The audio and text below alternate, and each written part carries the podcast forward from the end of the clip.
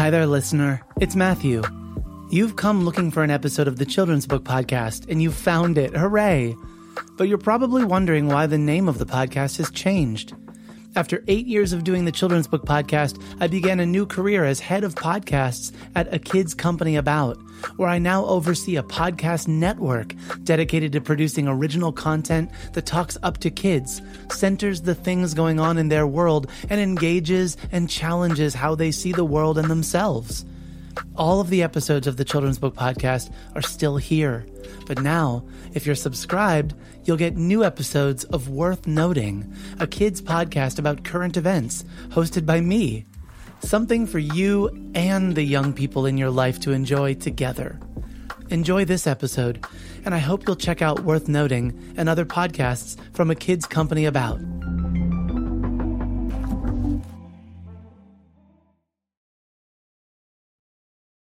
Support for the Children's Book Podcast comes from TeachingBooks.net. Teaching Books strives to personalize each reader's connections to children's and young adult books. Discover thousands of resources that bring books and reading to life. Sign up for free today at teachingbooks.net.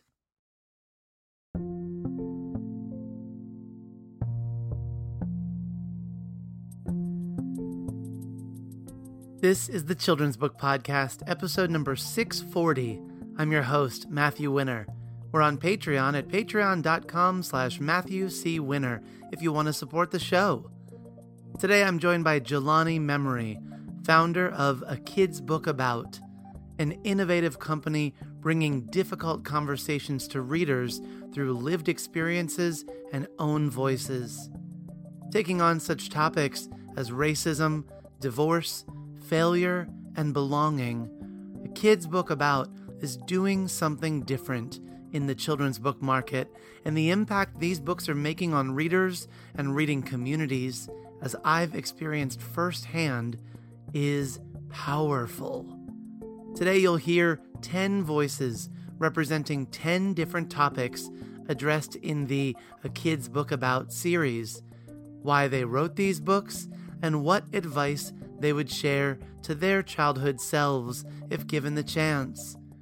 We'll hear about racism from Jelani Memory, divorce from Ashley Simpo, belonging from Kevin Carroll, emotions from Nikita Simpson, adventure from Ben Tertine, failure from Dr. Laymon Hicks, feminism from Emma Mcilroy, disabilities from Christine Napper, Shame from Jamie Latourneau, and Empathy from Daron K. Roberts. Please welcome my guest, Jelani Memory, starting us off with a kid's book about racism. Hi, my name is Jelani Memory. My pronouns are he and him. Uh, and I'm the founder of A Kid's Book About, uh, a little children's book publishing company that makes challenging, empowering, and important books for kids. I am so glad you're here, Jelani. I mm-hmm. have known of your books for, I don't know, like maybe a year or so. Um, and I, perhaps like other people that have seen a kid's book about on Instagram or other social media platforms, I had always seen the covers and the topics and thought, well, this is something that seems interesting, but what is it? And when I got my hands on your books, it just was something that I hadn't seen before, unlike anything I'd mm. read before. So I'd love to invite you to share a little bit about that. Can you share what spark first led to the creation of a kid's book about? Yeah, well, that's this is very kind of you to say, and I think as as all good things go, it happened completely by accident. Um, so it it was never supposed to be a series of books. It was never supposed to be even a single published book. It was really meant to be one book for my six kids. So I wrote a kid's book about racism uh, myself. Uh, I designed it and I, I, printed a copy through a print on demand service. And it was meant to keep the conversation going with my own kids. I have I have four white kids and two brown kids, and I'm a person of color, and we were already talking about race, culture, color, racism, but I wanted to keep it going, and I thought, what a what a cool dad thing to do than like make a cool book about it. Um, and and that was supposed to be it. You know, I got the copy in the mail, showed it to my kids. They thought it was really cool, and then and then something really special happened. When I showed it to other adults. Their jaws kind of hit the floor. They were they were kind of amazed by it. And i was i was really shy about the book. Um, i don't feel like i'm an expert on racism. I just happen to be a black man in america who's experienced it my entire life. Um, so that maybe makes me an expert i suppose so i wrote it for my kids and that response from adults was profound in two ways one they always wanted to take it home and read it with their kids but two they encouraged me to think about making more more a kid's book about, but on other topics that were difficult to talk about, that were hard to bring up. Something about my book was creating permission with these adults to to talk about and bring up hard things themselves. And so that's really where it started. And and once I sat down to make that list of all the tough things to talk about with a kid, I just couldn't stop. It, there were just so many things that I knew that I was going to need to talk about with my kids, and yet I didn't know what to say, or I didn't know how to say it, or I didn't know when to say it. And so, what what better resource than these very straightforward books that treated kids like they were smart and helped adults along in that conversation and started some of the most meaningful conversations that could happen between a grown up and a kid. So that's that's really the story of how we got started.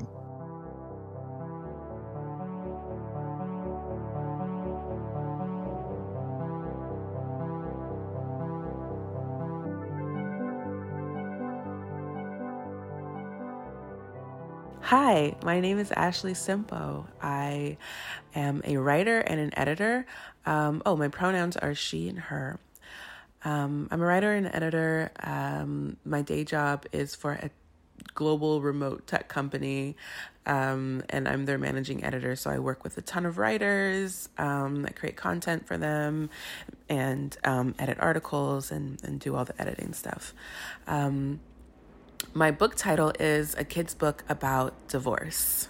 So, I chose to write this book, a kid's book about divorce, because not only am I uh, someone who is experiencing divorce, but I am a product of divorce. My parents got divorced when I was about 13 years old. And I remember that it really wasn't something that was talked about um, in our household, the divorce came at a time when we were actually kind of happy about it. Our parents did not get along. So, and I was older, I was 13, so I was old enough to know kind of, you know, a little bit about love. Um, I had a crush by then. I kind of understood some things about it. Um, but going into it for my own family, for my own child, it was a little different because he was a toddler when we got when we separated initially, and you know through the process of divorce, um, he was a little bit more indoctrinated because he was younger. But his questions were still, you know, they were very honest questions, and I wasn't really sure how to answer them. So I did a lot of you know, I was very honest with him and I was very transparent with him, but I still wanted to know if I was doing it right. Um, so I, um, I, I went looking for some resources and I couldn't find anything that was current and you know available. And in my search i ended up coming across a kid's book about the beautiful agency that writes that um, that nurtures writers to create this series. Um, and i didn't see anything about divorce. So you'll have to pardon the background noise. I live in brooklyn new york. Um, and so i didn't see anything about divorce. So i wrote Jelani a message. Well, I thought I was writing the, the company a message just in general, but it was Jelani who wrote me back. And he said, you know, I asked him, um, I asked why there wasn't a topic on divorce and if they were planning to create a book about divorce. And I kind of introduced myself.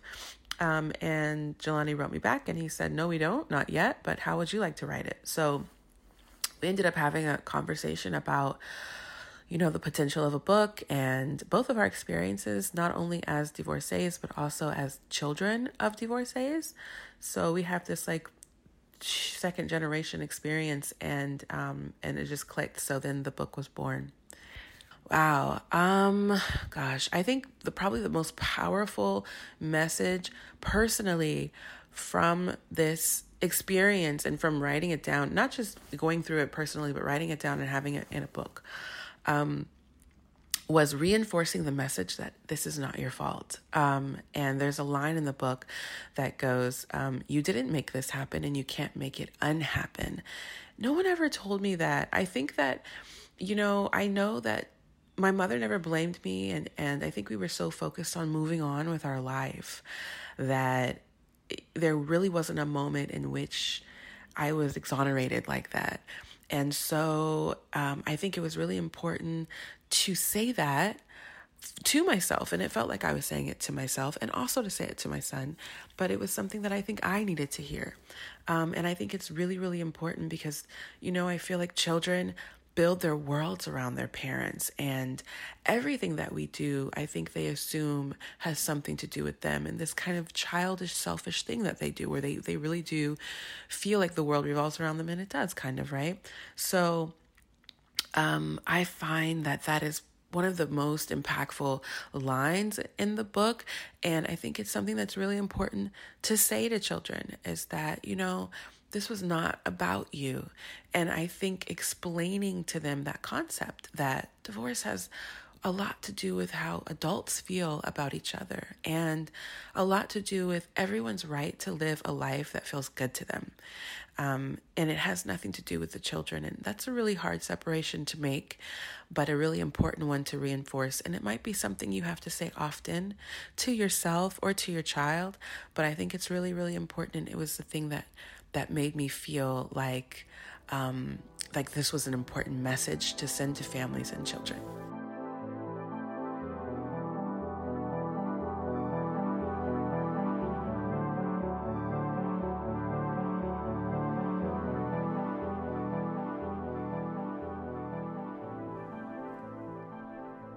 Hi, my name is Kevin Carroll. He, him, his. I'm an author, a speaker, an instigator of inspiration, and I'm proud to be the author of a kid's book about belonging. I wrote a kid's book about belonging because I thought it was really important that we always understand how to belong. It's a fundamental human need. The more that we can understand how to belong, we can maximize our gifts and our talents and bring our full self and show up with a presence and confidence all the time. So that's why I wrote a kid's book about belonging. I really thought it was important for anyone, young and young at heart, to figure out exactly how to belong and the importance of belonging to yourself. If I had the chance to go back in time and talk to my childhood self, I would tell myself, I would say, Kevin, listen, you don't have to belong to everyone, and everyone doesn't have to like you. You have to like yourself. You have to believe in yourself. And then you'll have the confidence to show up anywhere you need to go. Belonging will be with you, it'll always be who you are. And belonging to yourself is probably the most important thing. So have the confidence and the courage to show up authentically as you. And then you'll be cool and you'll be good. And it won't matter if you don't always, quote unquote, fit in because you'll always believe and trust and have confidence in yourself. So that's the thing that I would tell myself, my childhood self, absolutely. And I know that my childhood self would appreciate that message. Godspeed, peace and play.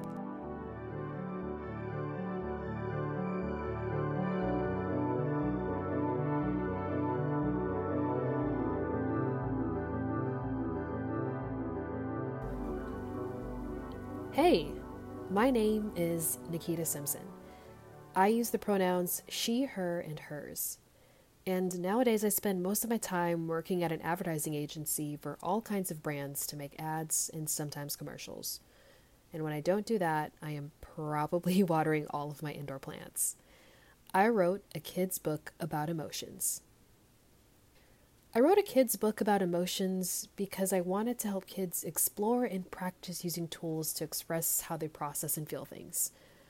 Being a kid of immigrant parents from a Caribbean background, discussions around emotions or even therapy didn't always happen in the home. My mom experienced that a bit growing up and made an effort to be the parent she wished she had as a kid and started talking through highs and lows with me. Some days were hard, some days I didn't know how to tell her why I felt so sad or frustrated, but she was patient and gave me space to process.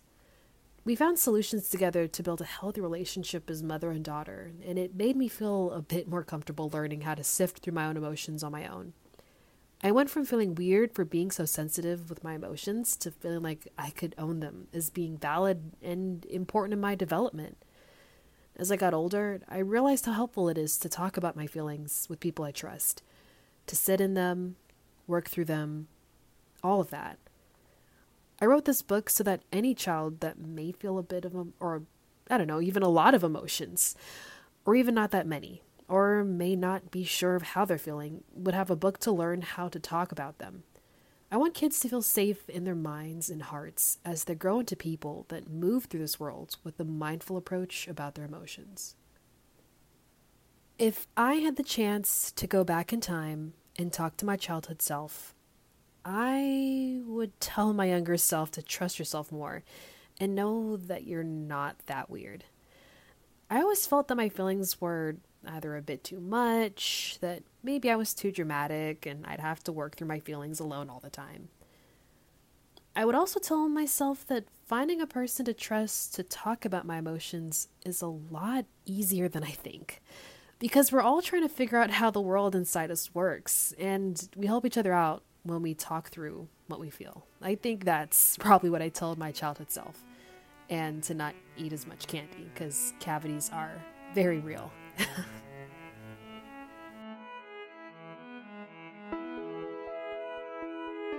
the Children's Book Podcast is sponsored by Professor Bookworm.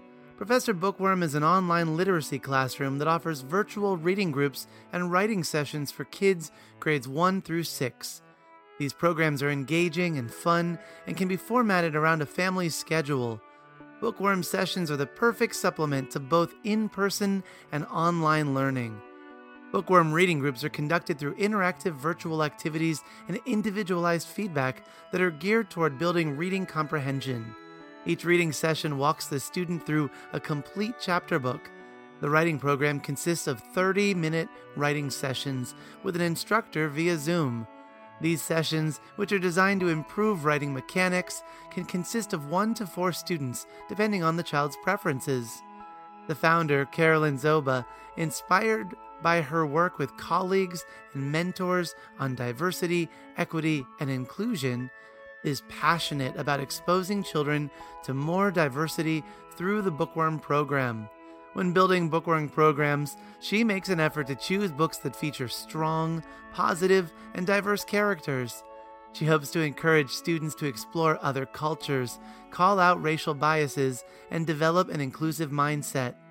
Professor Bookworm just announced their holiday book bundles, which are boxes that contain all you need to complete as many reading sessions as you would like, plus a few trinkets for the kids.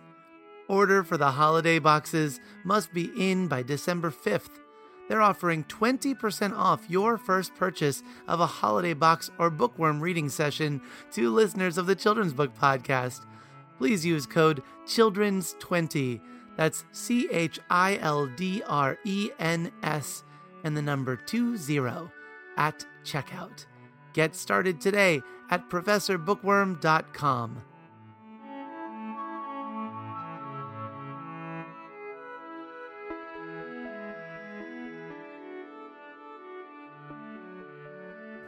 Hello, my name is Ben Tartine, and I use the he, his pronouns, and I spend my days uh, teaching and as a pastor here in Portland, Oregon. So that's what I do throughout the week. The book title uh, of the book that I wrote is A Kid's Book About Adventure. Uh, the heart of the book is facing fear. And as a child, I moved from Wisconsin down to Tennessee and then back to Wisconsin and then to Minnesota um, and that's not as often as many children move, and it's far more than some. But the moves were very um, well fearful. I, there was lots of fear involved, and I um, I didn't have at the time any sense that the fear I was experiencing was normal or okay. So what you have to do then is is not be afraid of anything and sort of toughen up and you know keep that particular part of your experience totally hidden. Turns out that creates lifelong problems. and so part of it is to help kids learn to uh, see fear and experience it through a, uh, a more expansive lens. So I want to say something like, um, you know, feeling afraid to move from Wisconsin to Tennessee. That was my experience. Uh, yeah, that's okay. It's not a that's a any person is going to have that feeling. And then I try to through some storytelling and you know different concepts help them see you can see this as an adventure uh, and and not just get stuck in the fear. So that was one a major reason for writing the book. I think the second one.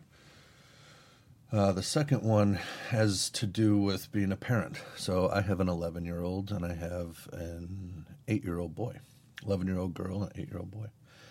And um, as I as I watch them grow, I have these these mixed um, uh, what would it be called? Motives, mixed motives. uh, on one hand, I want to completely seal them off from any kind of pain or suffering or any sort of like, I just want them to be at peace and happy and uh, completely safe. But the, it's if I push that desire too far, I start to create almost uh, fearful children they can't really fathom or cope with the real experience of life in this often difficult world. And I, you know, this book came to pass before COVID even hit, and now that here we are, um, about a year later, uh, there's just so many new things and so many f- reasons to be concerned, if not downright afraid. So, but even you know, this was before COVID, and and the idea was um, helping parents uh, perhaps move beyond. Uh, if you find yourself in a spot of of wanting to really protect your child, yes, kudos, good. um, but also thinking expansively to say, is that is it possible to actually let them take some more risks? And knowing, you know, I, I make an emphatic point in the book to say, adventure is not about being careless or foolish. You know, so it's not an encouragement to just like, yeah, jump off the cliff and see what happens. it's not it's not ridiculous.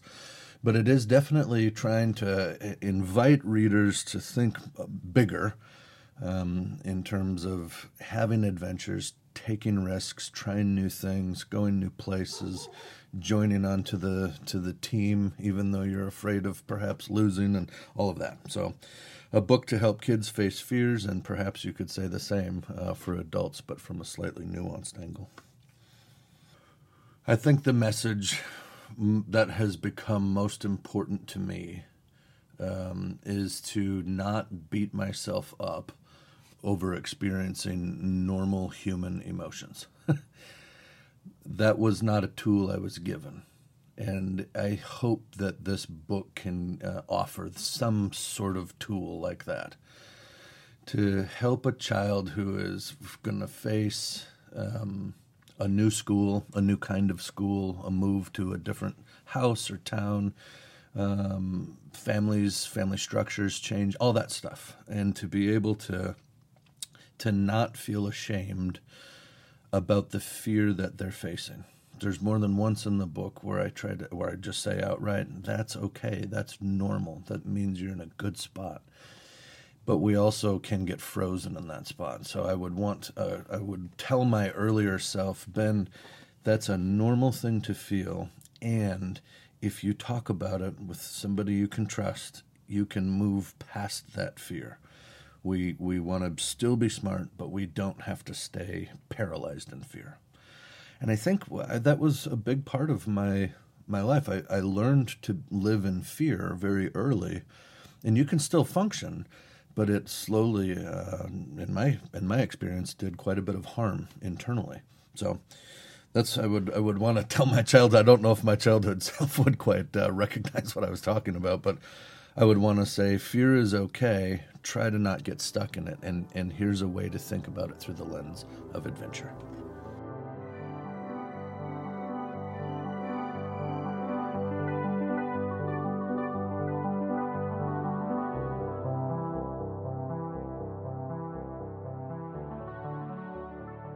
Hi, my name is Dr. Laymon Hicks. I use the he, him pronouns.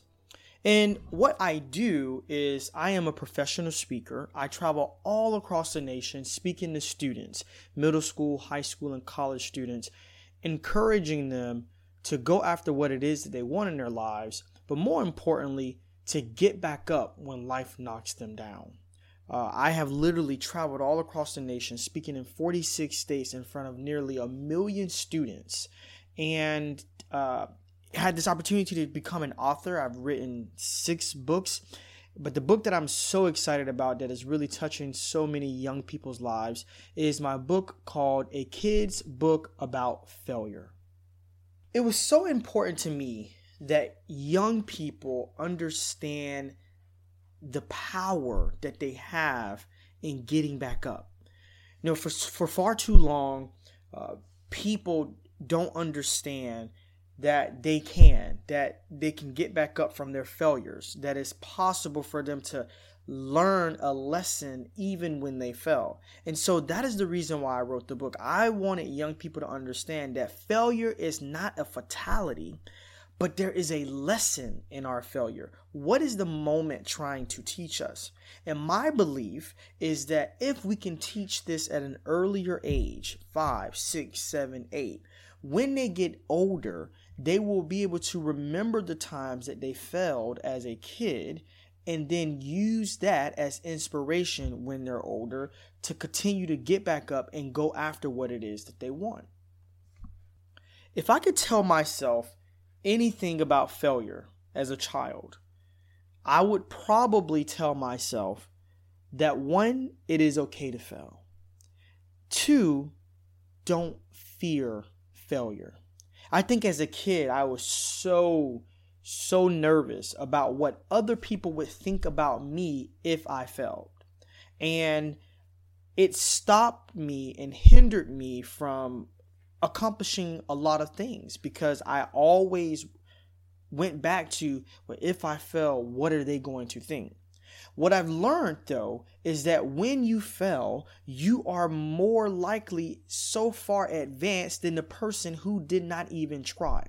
And so, my whole hope is that we can get young people to understand that you are better off because you tried, that you were able to put yourself out there, you were able to learn a lesson, you were able to take these lessons, get back up, and try again. You know, my great grandmother used to say say something to me all the time. She'd say, "Baby, when you fall down, get back up."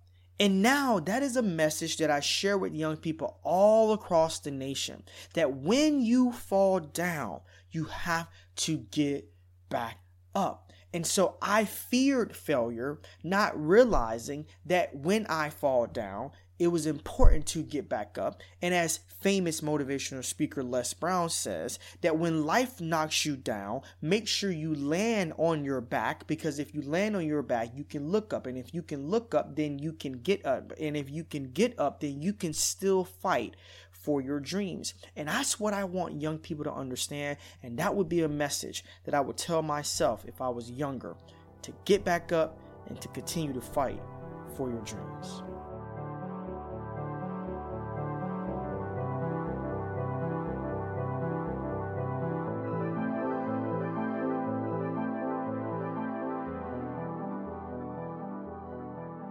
My name is Emma Mcilroy.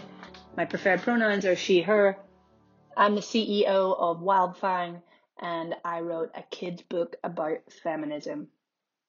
I wrote a kid's book about feminism because there are so many misconceptions out there about feminism. So many people do not understand it or understand what it means.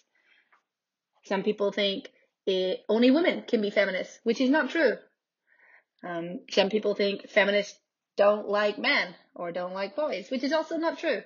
And so I wanted to write this book to allow more kids to understand what feminism means and hopefully in turn call themselves feminists. If I could go back in time and tell my childhood self one thing about feminism, it would probably be that at the heart of feminism is about lifting others up. Particularly uh, in my experience as a young woman, lifting other women up. It's so clearly at the heart of feminism. Um, lifting other women up from other backgrounds, from other um, walks of life, um, who maybe look differently to you. Uh, as a young girl, uh, I was a tomboy, and uh, all my friends were boys. And I would love that little girl to really focus on lifting other women up um, and helping other women shine. Uh, because I think that's so, so important in being a feminist.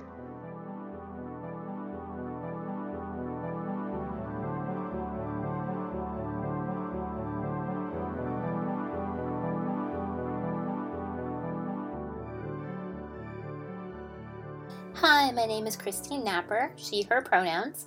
I'm a middle school teacher, I teach English language learners, and I wrote a kid's book about disabilities. I wanted to write this book because I see so much curiosity around disability and also so much fear from adults around talking about it. I have a physical disability, I've used a wheelchair all my life, and I've worked with students who have different disabilities, usually invisible ones. So, my hope is that this book appeals both to kids who do and don't have disabilities themselves, um, working as both a window and a mirror. I meet really great parents all the time who tell me they aren't sure how to handle their child's questions or reactions when they meet disabled people out in the world. They want to raise kids who are accepting and inclusive and they don't want to offend anyone, but sometimes they aren't sure how to go about it. And even for kids who have disabilities themselves, their parents, teachers, the close grown ups in their lives often don't share that experience of being disabled.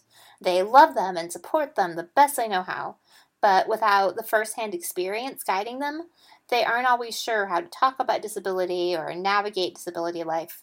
So I hope that kids and adults can borrow from my words and from the ideas that I shared in my book to help them express their own thoughts and questions. There's so much stigma around the whole concept of disability, but if we can get past that, we can understand each other better and we can work together to build a world that's more inclusive and works better for all of us. I would tell my childhood self that every single person on this earth has both needs and strengths. Our world does a better job of meeting some people's needs than others. But when the world isn't meeting your needs, it doesn't mean there's something wrong with you. It means the world needs to change. Having a disability will make your life more complicated, and some days it's really hard. But it also makes you a better, stronger, more compassionate, more creative, more resilient person. This world is a better place with disabled people in it, so you should hold your head up high.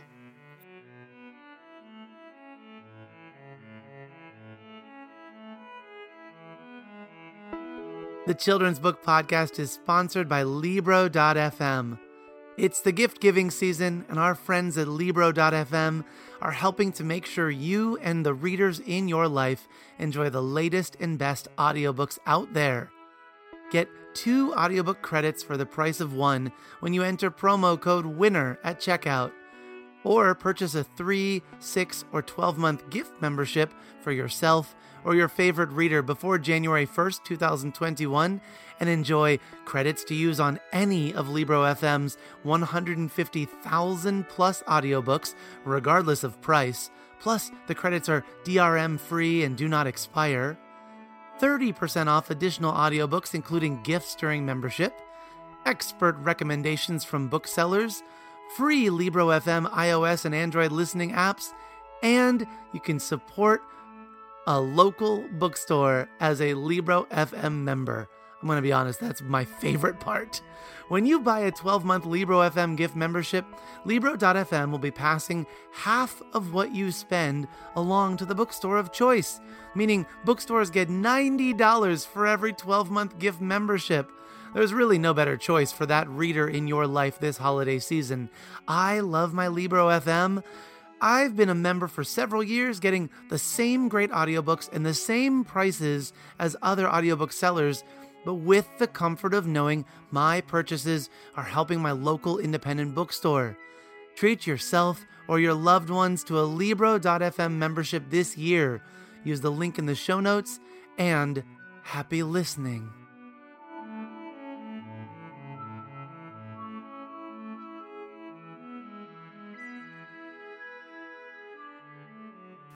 Hi, my name is Jamie Laterno. I use the she, her pronouns.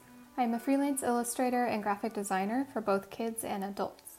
My work focuses on narrative projects that encourage social emotional learning and a deepening of human value. I am also the author and illustrator of a kids' book about shame. I wrote a kids' book about shame because I want to create a different foundation for kids than the ones that I grew up with. Ever since I was young, I didn't just experience shame, I lived in it and I didn't talk to anyone about it. I didn't really know how to, and I felt worse for feeling how I felt. So that shame just grew and grew and reared its ugly head in different areas of my life. Because the more I hid it, the heavier it felt. Ultimately, this really affected my self worth and how I process emotions and function in my relationships. As a kid, my shame showed up in little instances that I think a lot of kids go through ones like where I'd accidentally break something or feel like I was being too messy or annoying, things like that. So it kind of suppressed me, and I was actually a pretty shy kid. I didn't talk a lot and I didn't share much about what was going on. Even times where I accidentally got hurt, like burning my hand on the oven or slamming a finger in a car door, I'd feel like more of an inconvenience instead of feeling I deserved to be cared for. And I think that actually came up because there were people in my life who made me feel ashamed for these accidents. But I don't think I understood that at the time, so it just added to the thought that I was the burden and the one causing the problem. Um, I think it's interesting because it's only a few times that I really remember that happening, but I think that's enough for a kid to kind of build up this confusing complex. And I think that growing up in the Midwest um, also contributed to this because it meant growing up in a suck it up, shove things under the rug kind of culture. It wasn't normal to talk about how you feel, so I didn't. As an adult, though more complex, many of the things I felt shame for were still very natural, normal human occurrences. Um, a few of those things were feelings of shame around um, my own body and the health issues that I experienced as a woman. I also uh, consistently have struggled to feel confident as an artist and feel like it was enough to support me um, in terms of like income and happiness, and that's definitely still something I struggle with today. I also have felt inadequate as a partner in my relationships. So there's this reoccurring theme of feeling like I wasn't enough. And that theme actually ended up guiding the core of this message for kids in this book. It wasn't until the past five years that I finally began to unravel the shame that followed me around. And I realized that talking about it actually helped. And not only that, I started seeing friends open up to me about the things that they had dealt with. It was really incredible to see that providing that safe space for them really opened them up and, and this really deepened our friendships and i'm so grateful for that. So this is the safe space i want for kids to have with grown-ups.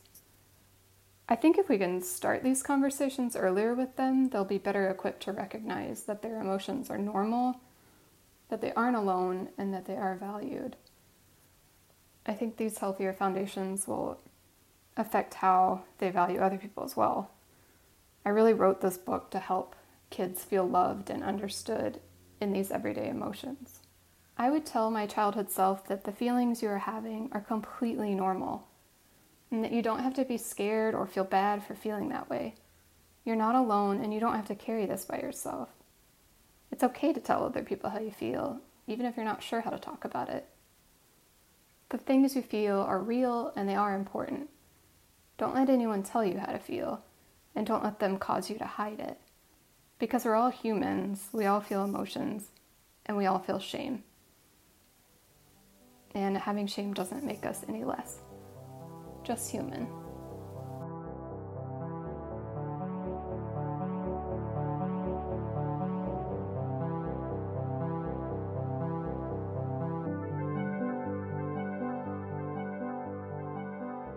Hello, my name is Daron K. Roberts. I use the pronouns he, his, and I spend my days doing a lot of different things. So, I am a partner with Notley Ventures. I am a lecturer at the University of Texas, where I teach courses on leadership and financial literacy and rejection. I am also the CEO of DKR Strategies, which is a company that provides consulting and coaching and speaking services to companies. And I'm the founding director of the Center for Sports Leadership and Innovation. But my best two jobs are as the husband to Hillary Roberts and the father of five incredible kids Dylan, Sydney, Jackson, Delaney, and Micah. I wrote a kid's book about empathy. I wrote a kid's book about empathy because I wanted to provide an opportunity for parents and caretakers to talk with their children about this powerful tool that we have as humans this ability to take the perspective of someone else. And I believe that when we look at all of the problems that we're facing in society, empathy is not the answer, but it is on the path towards the answer that will bring this country and this world together. So, in my mind, there's a courage scale. And on the left end is apathy. That's no connection. That's when you don't really care about those around you. The midpoint is empathy. This is when you begin to take the perspective of someone else, when you actively listen and really think through and try to identify with what other people are going through. But then at the far end of that scale is advocacy. You take empathy, you take those experiences that you have connecting with other people, and then you choose to advocate for change. If I had the chance to go back in time and talk to my childhood self, I would tell Daron that empathy is what brings us together. I would tell Daron that it's very easy to get caught up in the world of Daron. Daron's dreams, Daron's goals, the pitfalls, the failures, the rejections. It's so easy to get caught up with self. But empathy, this act of courage, can help you, Daron, to get outside of your mental cocoon. It can help you to create new friendships. It can create new possibilities and opportunities. And at the end of the day, empathy is that gift that keeps on giving. No struggle, no progress. Stay in the deep end.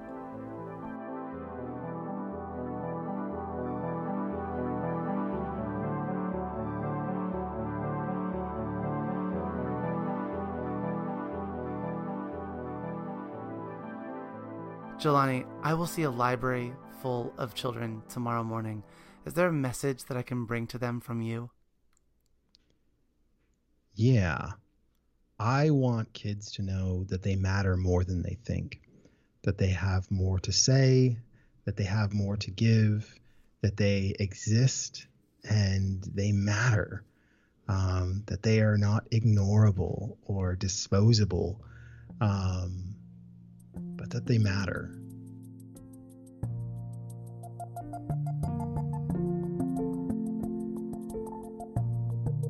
The Children's Book Podcast is recorded and produced by me, Matthew Winner, in my library studio in Ellicott City, Maryland. You can subscribe to the podcast and access the archive of over 600 episodes at MatthewCWinner.com. Our theme music is by Poddington Bear, care of the Free Music Archive. Want to help out the show? Become a patron at patreon.com slash Matthew C. Winner, and your support and contributions will directly support and impact my work here.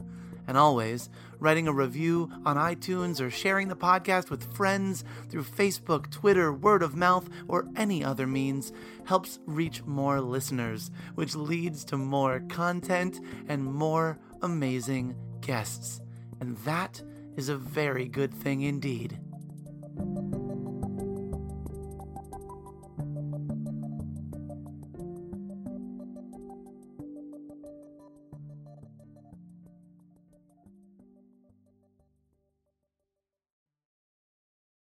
We know you value what you put in front of your kids, especially when it comes to screens and podcasts.